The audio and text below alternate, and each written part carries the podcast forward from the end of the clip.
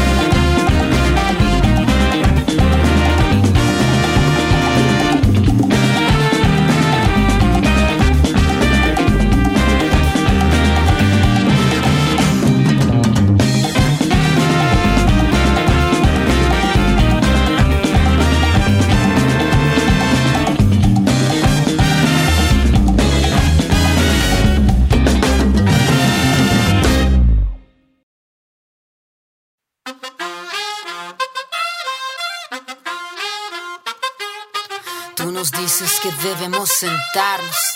Bueno, y ahí estábamos con esa canción de Nebuena Afrobeat.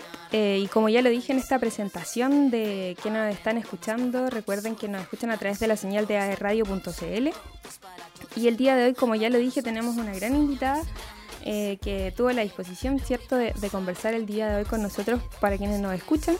Eh, si la quieren conocer un poquito más, no solamente vamos a hablar del proceso que se viene, ¿cierto?, en esta etapa que está ahora eh, en la candidatura, ¿cierto?, para ser constituyente, sino que también queremos conversar un poco de, lo que pasó antes de esta etapa en la que se encuentra y queremos conocerle un poquito más.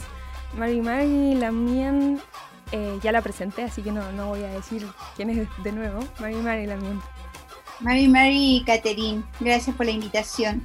Como ya lo dije, gracias a ustedes por aceptar esta invitación y ser tan cordiales, a pesar de ese inconveniente que tuvimos de corroborar esta entrevista. Así que para mí es un agrado estar en este minuto conversando con usted. Eh, bueno, ya le dije la presentación antes de que iniciáramos esta conversación. Usted es profesora de inglés, eh, tiene múltiples títulos, eh, cursos, magíster, PhD, doctorados, etc. Quisiera iniciar con una pregunta que es algo que hacemos casi siempre en este programa. Queremos conocer a la gente no solamente por lo que hacen, sino por, su trayectoria, ¿cierto? Que es algo que igual eh, bien he dicho muchas veces en este programa, eh, antiguamente eh, al momento de presentarnos presentábamos quizás a nuestros parientes para que supiéramos y nos contextualizáramos quiénes éramos. Entonces es algo que generalmente hacemos y quería consultarle más bien eh, cómo fue su infancia. Eh, usted creció en, la ciudad, yo soy totalmente de ciudad, totalmente desconectada en ese sentido con la naturaleza, pero quería preguntarle usted cómo fue su infancia, eh, su proceso de, de, de estudiar, a ser profesora. No, eh, yo, nací en una comunidad mapuche que se llama Lefueluán, eh, cercana a Trayén, y mm, crecí en un ambiente mapuche, fui eh, hice la primaria en la escuela de la comunidad hasta cuarto básico y después ya me fui a Trayén a terminar la educación básica. Y, en, en, el mismo pueblo de Trayén hice la educación media, la enseñanza media hasta que logré em, el cuarto medio, después postulé para estudiar en Timuco. Pero todo ese ambiente siempre estaba em, rodeado de mapuche, aunque los ambientes de estudio siempre éramos muy pocos. Sin embargo, em, estuve toda la vida he estado vinculado, vinculada al mundo mapuche. Perfecto, eso igual es súper importante para el rol que quiere tener ahora, en, lo personal lo digo, yo creo que eh, quienes estén a cargo de la representación en los eh, escaños reservados, para mí, insisto, en lo personal es súper importante que tengan esa dualidad de conocer la parte de la comunidad que le permita hablar desde ese espacio y la otra parte que considero que también tiene que es como ya de de los estamentos, ¿cierto? De los trabajos en, de quizás, eh, no sé, el trabajo que se hace en, la ciudad y todo eso. A mí me parece súper importante en ese sentido eh, que haya crecido allá en, en me dijo, sí, em, y como lo dije delante en la presentación, usted estudió, eh, usted es profesora. ¿Siempre quise ser profesora? Sí, Crecí en Lefueluán, una comunidad mapuche. Traían solamente por estudiar. Eh, tuve que estudiar ahí, pero siempre yo retornaba a mi comunidad. Y en Temuco incluso eh, estuve en la universidad, pero estuve todo el tiempo internada en un hogar de estudiantes mapuche. Entonces, y todo mi trabajo siempre fue vinculado a las comunidades, entonces siempre he estado permanentemente en un vínculo con las comunidades por inquietudes del idioma, inquietudes del arte, inquietudes políticas, de organización política, entonces eh, incluso ahora que estoy en la ciudad acá en Santiago, ¿hace cuánto? Hace, llegué el 2007, 2007 a Santiago, ya 13 años que llevo acá, eh, siempre he estado vinculado al movimiento indígena, aun cuando estaba en la universidad Y aun cuando yo he salido afuera, estuve por ejemplo en Canadá un tiempo, siempre estuve vinculada a las organizaciones indígenas de indígenas de Canadá incluso. Mm. Eh, en ese sentido me ayudó mucho el idioma porque al, yo al ser hablante de inglés pude también vincularme a los, indígenas en Canadá y salía a las comunidades, a las organizaciones. La comunicación con ellos era, era en inglés. Entonces, era, eh, ha, sido un tema que, que para mí me, me da mucho sentido. Sí, sí, da bastante sentido. ¿Usted es hablante de Mapungún también? Claro, yo nací eh, eh, bilingüe de cuna porque en ese hogar ya se hablaba español y tenía hermanos eh, mayores que ya iban a la escuela. De hecho, mi mamá también fue a la escuela hasta cuarto, hasta tercero básico y también había aprendido leer y escribir. Mi padre fue monolingüe de, también de, niño, pero a los 17 años aprendió a leer y a escribir, y él escribía y leía, entonces siempre fueron los dos idiomas de, con los padres y con los hermanos. Perfecto. ¿Y por eso quiso estudiar inglés? ¿Pedagogía en inglés? Yo creo que sí, yo creo que sí, eh, creo que sí porque, porque yo tenía, quería estudiar siempre vinculada a la humanidad. Por un lado, eh, quería estudiar historia y porque en mi casa era valiosa la historia. Mi padre viene de una línea eh, de Hueupife, un bisabuelo mío fue Hueupife y, de los grandes Hueupife. Eh, mi padre conocía el Hueupín y de niño nos enseñó los Hueupín. Siempre tuvimos vínculo con ese diálogo, con esa conversación y, se instaló en, mí el valor de la historia y de la historia mapuche. Y eso a mí me hacía referencia como para estudiar, para ser profesora de historia. Y postulé, pero yo no quedé por el puntaje. Eh, hay que considerar que estamos hablando de los años 80, el 70 y, claro, el 79, el 80 yo llegué a la universidad y con toda la brecha vida y por haber, eh, nunca tampoco yendo a un preuniversitario. O sea, lo que yo logré manejar en la enseñanza media en una escuela pública es lo que me, lo que me llevó y me instaló en la universidad, por un lado, pero también era lo que mis padres y mi madre también instalaron en nosotros. O sea, hay una cosa interesante que ellos instalaron en nosotros, que es eh, que éramos personas inteligentes eso fue eh, radical eh, y que se disputó eh, la, formación con, la, con lo que era la escuela, el liceo y la universidad. Porque, claro, en la escuela fuimos juzgados como los cabeza dura, cabeza de palo, con toda la discriminación. y, frente a una familia que te, te instaló como inteligente. Yo creo que que yo hoy día tenga una formación académica elevada se debe a eso, se debe a que esos padres eh, te proyectaron de manera distinta a como el sistema quiso que nosotros fuéramos, porque el sistema nos preparaba a lo mucho para ser empleadas domésticas, te fija, para salir a trabajar. Y, y yo no estoy contra ese trabajo porque también lo desempeñé, pero, pero sabíamos que podíamos más y yo creo que eso es lo que tenemos los mapuches, que tenemos alta, que tenemos una alta formación académica, se debe a ese esfuerzo y se debe a esa mirada, porque no es cierto que no seamos inteligentes, no, no es cierto que seamos ignorantes, no es cierto que seamos flojos, que no seamos creativos, es todo lenguaje colonial. Y, y por eso es muy importante que los niños, los jóvenes, eh, eh, reinstalemos eso en los jóvenes. Todos podemos ser grandes sabios porque así nos proyecta nuestra cultura.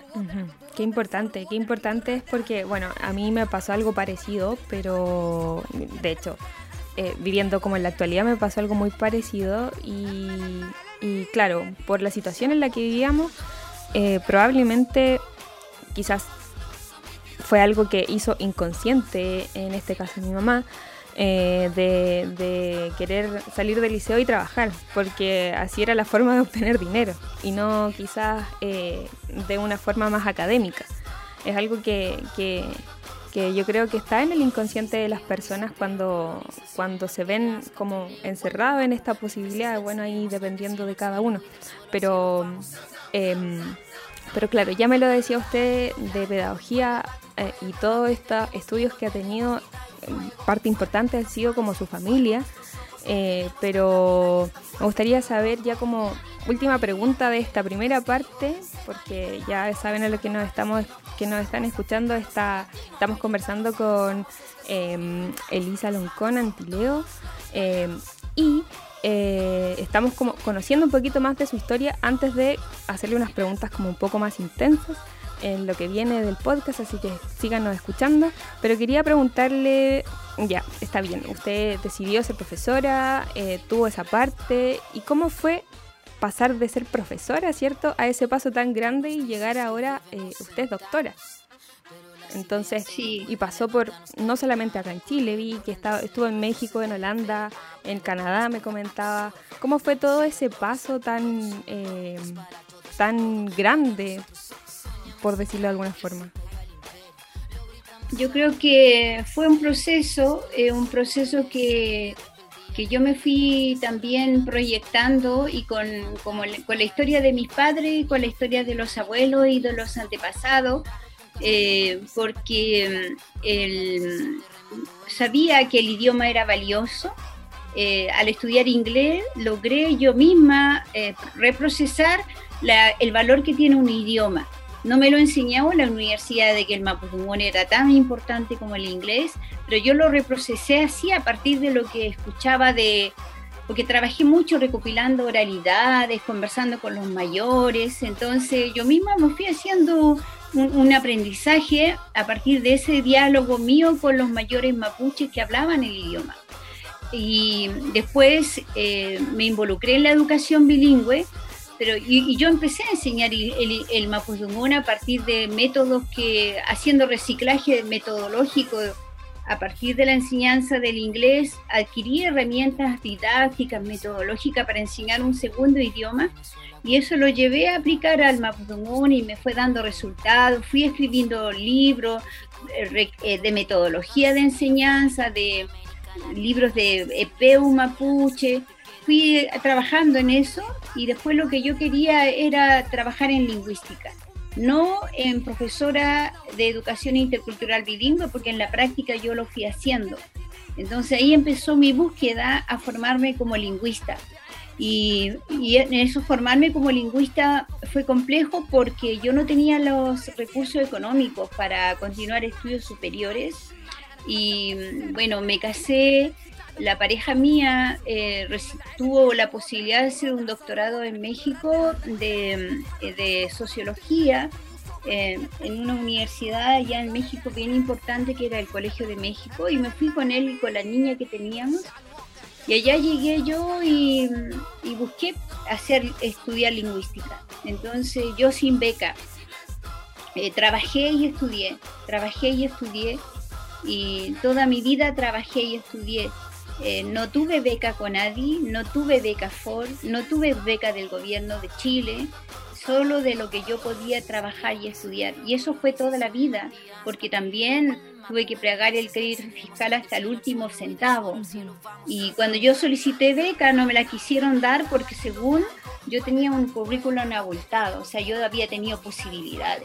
Y yo nunca tuve las posibilidades. Me las fui generando porque, porque se dio esa posibilidad, o sea, porque por, por, por el ímpetu, por esa convicción de que los idiomas eran importantes, eh, se me instaló eso muy fuerte en la cabeza, por eso me hice lingüista, por, yo no quería ser una profesora bilingüe porque ya lo era, pero que necesitaba formación lingüística para explicar eh, cómo se eh, construye el idioma mapuche, cómo se puede recuperar el idioma, cómo se puede entender su gramática, su sistema fonológico, y todo eso era mi preocupación. Y eso me llevó a estudiar lingüística. Entonces, eh, claro, hasta que lo logré, eh, fue muy difícil trabajar como eh, estudiar, trabajar y ser madre, ¿no? Porque también criaba a mi hija y, y, fue muy difícil, complejo, nada fácil. Fueron años de muchas dificultades, entonces, pero finalmente lo logré.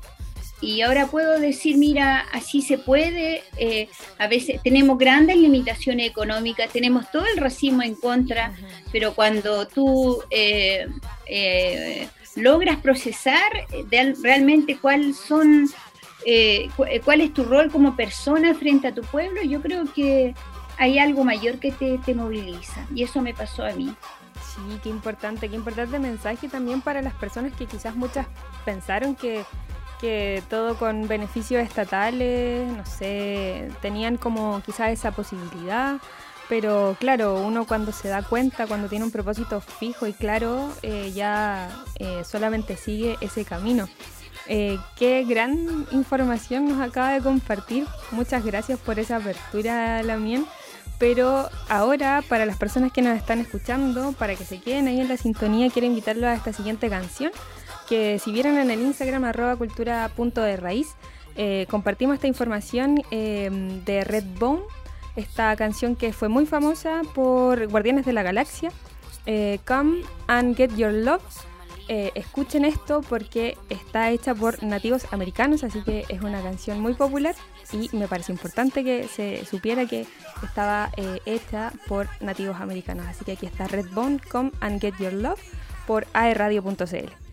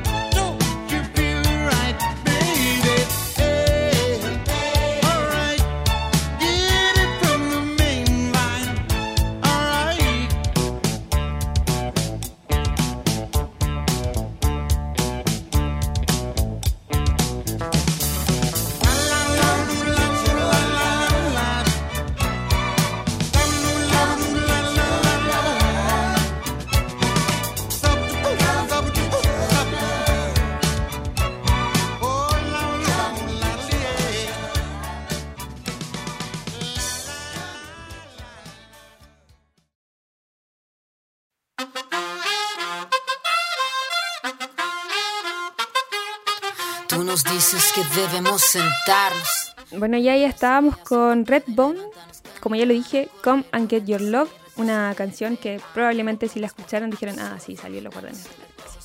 Estábamos conversando, estamos conversando aquí con eh, la también Elisa Loncón, Antileo. Eh, tuvimos una, un off the record bastante interesante.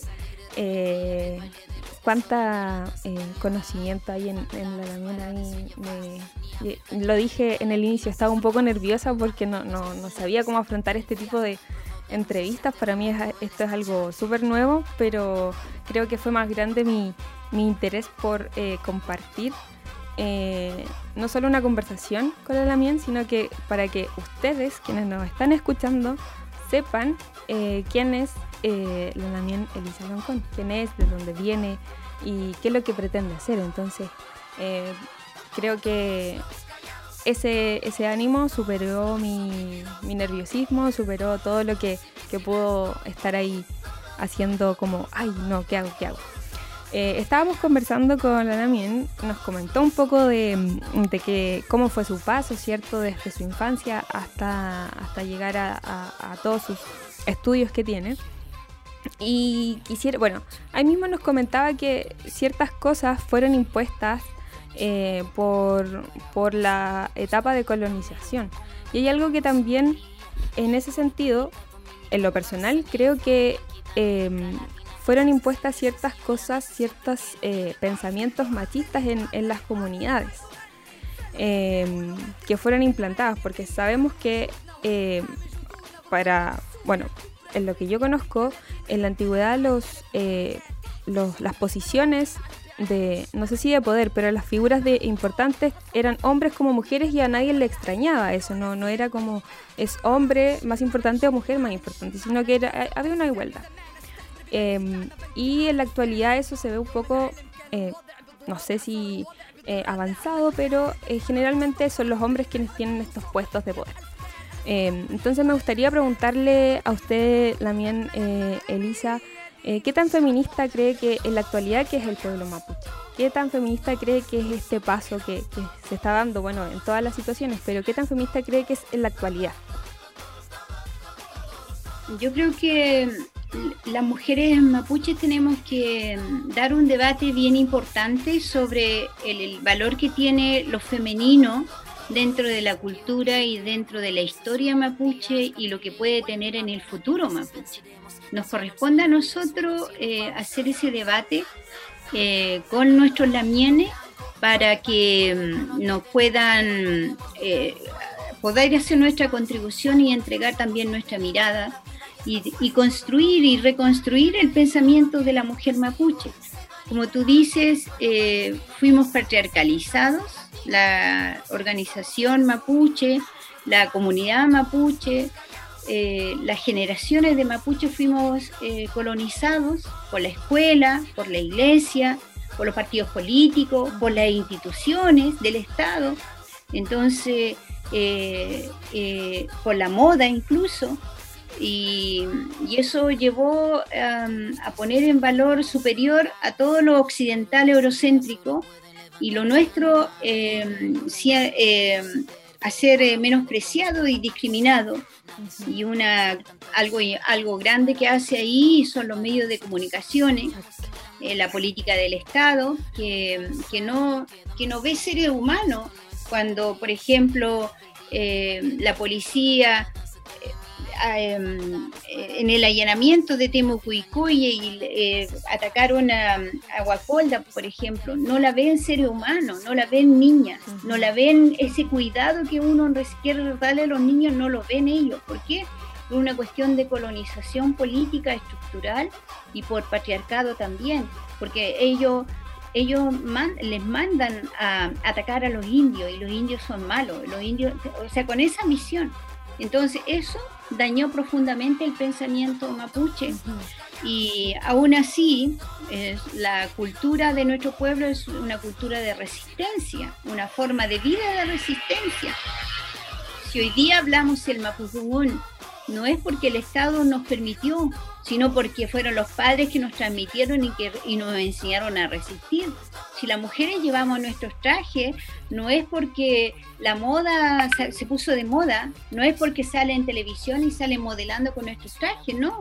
Fue porque las madres le dieron sentido político eh, y, sentido de uso cotidiano de, mujer, porque ser mi mamá siempre ha, llevado el traje y eso es eso es para ella ser mujer mapuche. Por eso yo también me pongo mi traje porque eso es para mí también ser mujer mapuche y eso fue eso es de resistencia. Entonces eh, eh, cuando hablamos de, ese valor es que yo convoco a las mujeres a, profundizar el, el sitio que nuestra filosofía, nuestro pensamiento, nuestra cultura, nuestra lengua le ha dado a lo femenino. Y hay muchos sitios que, hemos tenido, partiendo por los epeos, partiendo por los, cuentos con, como que, con los que nos socializaron. Eh, hay espacios de mujeres en la montaña, hay espacios de mujeres en los ríos, la Tuimalén vive en el río, eh, es bella, canta, es, la dueña del río, por ejemplo. Entonces están en la estrella. Y eso nos entregaron una cosa linda de lo que era ser mujer cuando éramos niños. Los cuentos nos traspasaron eso, algo, algo de ser bonita. La Cachumalén es una niña sagrada que, representa y conectora de la tierra del Nagmapu con el Buenumapu, etc. Entonces, eh, por otro lado, eh, si uno lo ve socialmente, el pueblo mapuche no hubiera existido y no hubiera resistido si no hubiera estado la mujer. Efectivamente hubo un momento en que los dirigentes fueron casi todos hombres, pero ¿quiénes criaron los hijos? Las mujeres. ¿Quiénes sembraron la tierra? Las mujeres. ¿Quiénes llevaron los tejidos? Las mujeres. Entonces, quienes poblaron de Quimón también a su familia, también fueron las mujeres. Entonces, entonces cuando decimos, mira, eh, eh, que las mujeres no tienen gerencia, eh, hay que poner en discusión y hay que poner en valoración. Entonces, si queremos autonomía, autodeterminación, es obvio que las voces de las mujeres tienen que ser eh, paritarias frente al Wenchu y a los dirigentes que, han estado en escena también, porque con toda la resistencia han estado en escena contra todo el racismo, han estado en escena, pero también el mismo patriarcado institucional y político le ha dado la voz a ellos y a nosotros no nos han dado la voz, a pesar de que nosotros hemos estado. Entonces, al hablar de un feminismo eh, originario, eh, yo estoy eh, hablando y, convocando a la Olamien a hablar del feminismo de la tierra, del feminismo de las MAPO, que tiene que ver con una, un ser mujer en el mundo que tiene un vínculo espiritual con la tierra y que tiene con los Nien Mapu del agua, de la estrella, de la luna. Y, y cuando nosotros somos mujeres así, eh, a lo que, lo que yo he podido ver también con las ancianas, cuando he tenido que ir a las comunidades y las niñas me dicen, yo ya soñé que tú venías. Entonces, ¿qué significa eso? Significa que esos mien de la naturaleza se transmiten por el sueño a los a lo más sabios y, y, ellos mismos te dicen, no estás sola, no andas sola. Me ha tocado andar muy sola a mí y de hecho eh, como Huelquén del Consejo de todas las Tierras, trabajé mucho eh, yéndome a las comunidades o viajando a otros países porque había que llevar la voz de la, de la a Noruega, por ejemplo, estuve en Dinamarca, fui al Parlamento Sami, estuve con la gente eh, los 500 años de resistencia eh, allá mismo en, en, España, yo andaba sola, pero ¿quién me acompañaba a mí? ¿Quién me hacía fuerte a mí? No era el pensamiento occidental, era el kimón, pero también es el pensamiento, el, espíritu de la naturaleza. Los mapuches no estamos solos, estamos con los espíritus de la naturaleza. Y eso también es una necesidad hoy día urgente que lo sepan los jóvenes. Tenemos muchos problemas eh, de salud mental en nuestros jóvenes. ¿Por qué? Porque lo que pasa con el sistema te trata de despojarte de todas tus raíces y de todas tus significaciones que, te la transmitieron los padres y te dejan en el vacío, en la deriva. Entonces eso genera problemas de salud mental. Entonces, si todos supiéramos que no estamos jóvenes, que nuestra tierra sigue siendo la principal aliada, ya te transforma. Entonces, desde esa mirada, yo les digo a la somos somos súper poderosas en términos de que podemos andar con el ñen de la montaña, que podemos andar con el ñen del arcoíris, con la fuerza de estos fenómenos, de esa naturaleza, de la, del traitraico, de la cascada, ¿te fijas? Entonces ya no eres la mujer débil, ya no eres sexo débil. Entonces, eso, eh, eso es eh, eh, una conversación que tenemos que hacerlo entre nosotras las mujeres mapuche, pero también con las mujeres del pueblo de Chile, porque, a las mujeres, a todas, no, no, nos hicieron seres inferiores al hombre. La cultura occidental, la cultura cristiana, y, la, y, la, filosofía incluso, desde Aristóteles, que fue el primero que el, filosóficamente sostuvo de que la mujer era inferior al hombre, eh, eh, todo eso eh, fue debilitando al, al ñen de la mujer, a este ñen femenino.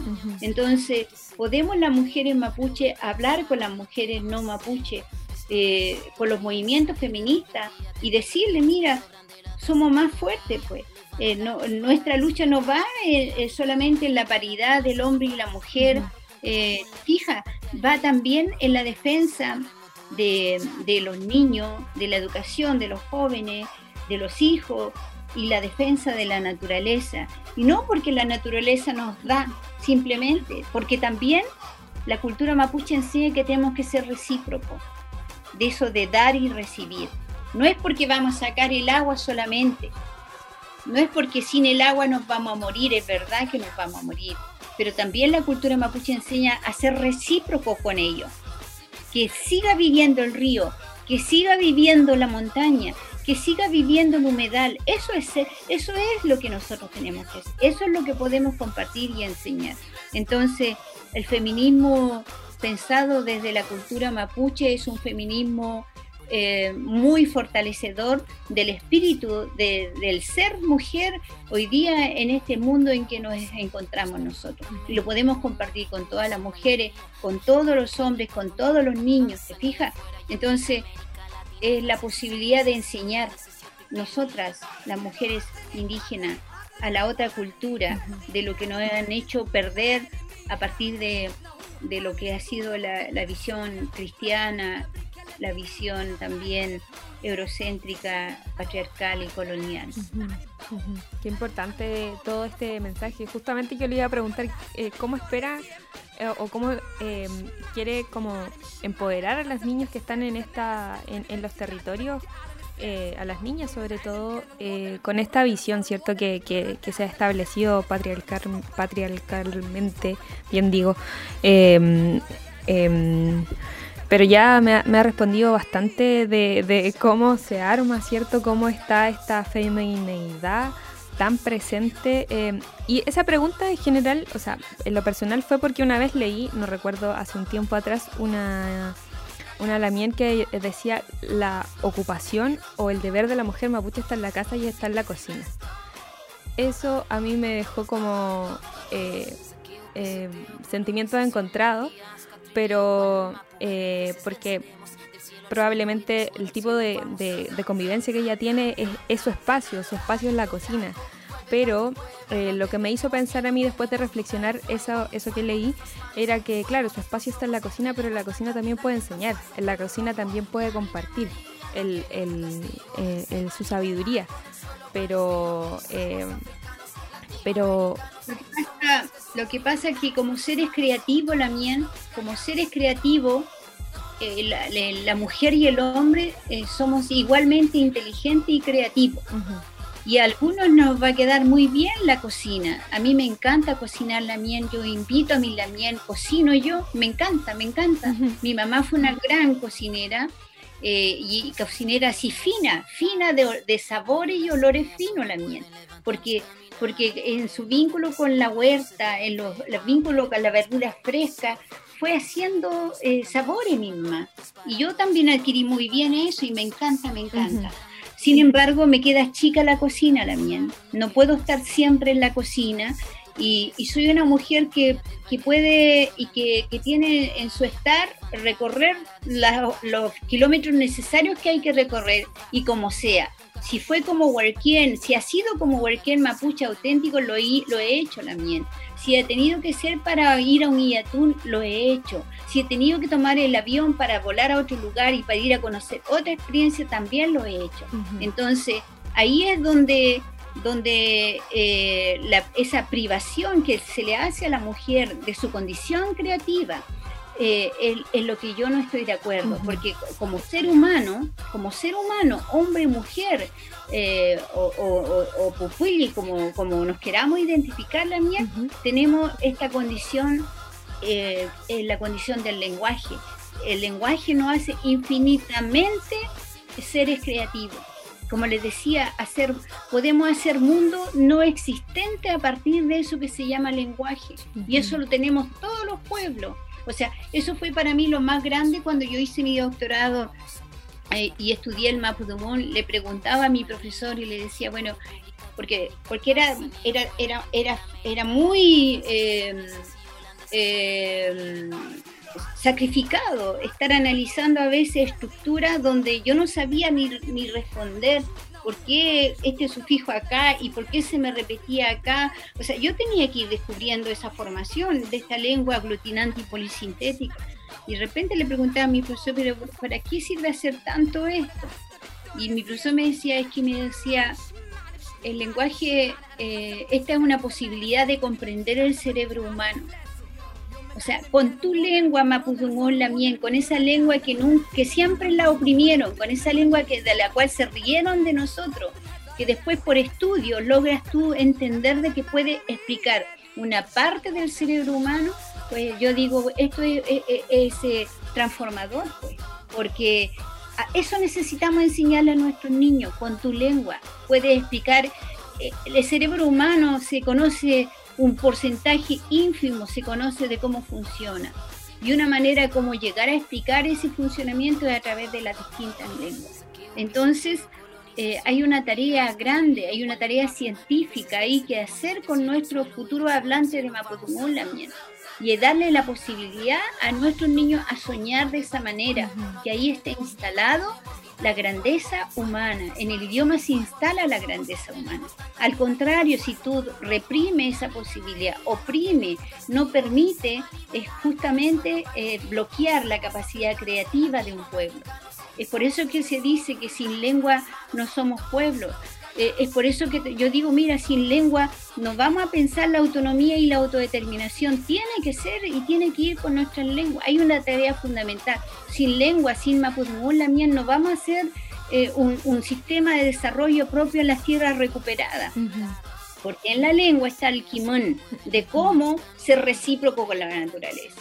No sacamos es importante la recuperación de tierra, fundamental, pero si la vamos a explotar como lo hicieron los, fundistas, los funderos, los finqueros, que le vamos a, eh, le, vamos a colocar eh, eh, frutos Monsanto, por ejemplo, semillas Monsanto, la vamos a, la vamos a matar igual como lo la mataron ellos. Si vamos a secar eh, eh, hacer eh, detener el cauce de los ríos, vamos a hacer exactamente la destrucción que ha hecho la sociedad capitalista. ¿Se fijan? ¿Y con qué vamos a combatir eso? Con Kimón, Kimón nuestro, es nuestra lengua. Y es por eso que recuperemos tierra, pero recuperemos Kimón, recuperemos lengua. Hay una, una cosa va pegada a la otra. Y para eso es que yo eh, me, he puesto este desafío, la mía, porque a partir de eso puedo hacer mi contribución a la lucha por la autonomía y la autodeterminación del pueblo mapuche. Muchas, muchas gracias, Lamien, Mañín, por esas palabras.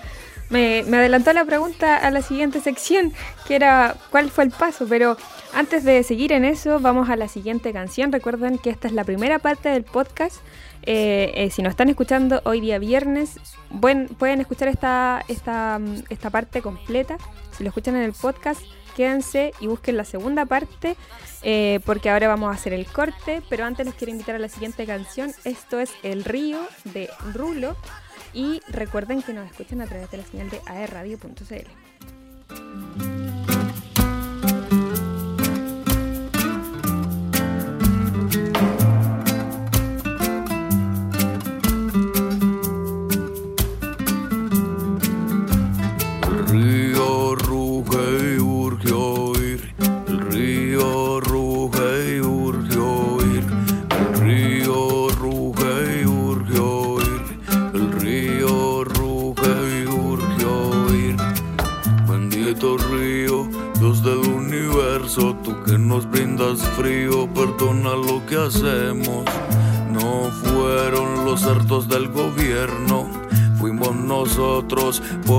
por escogerlos.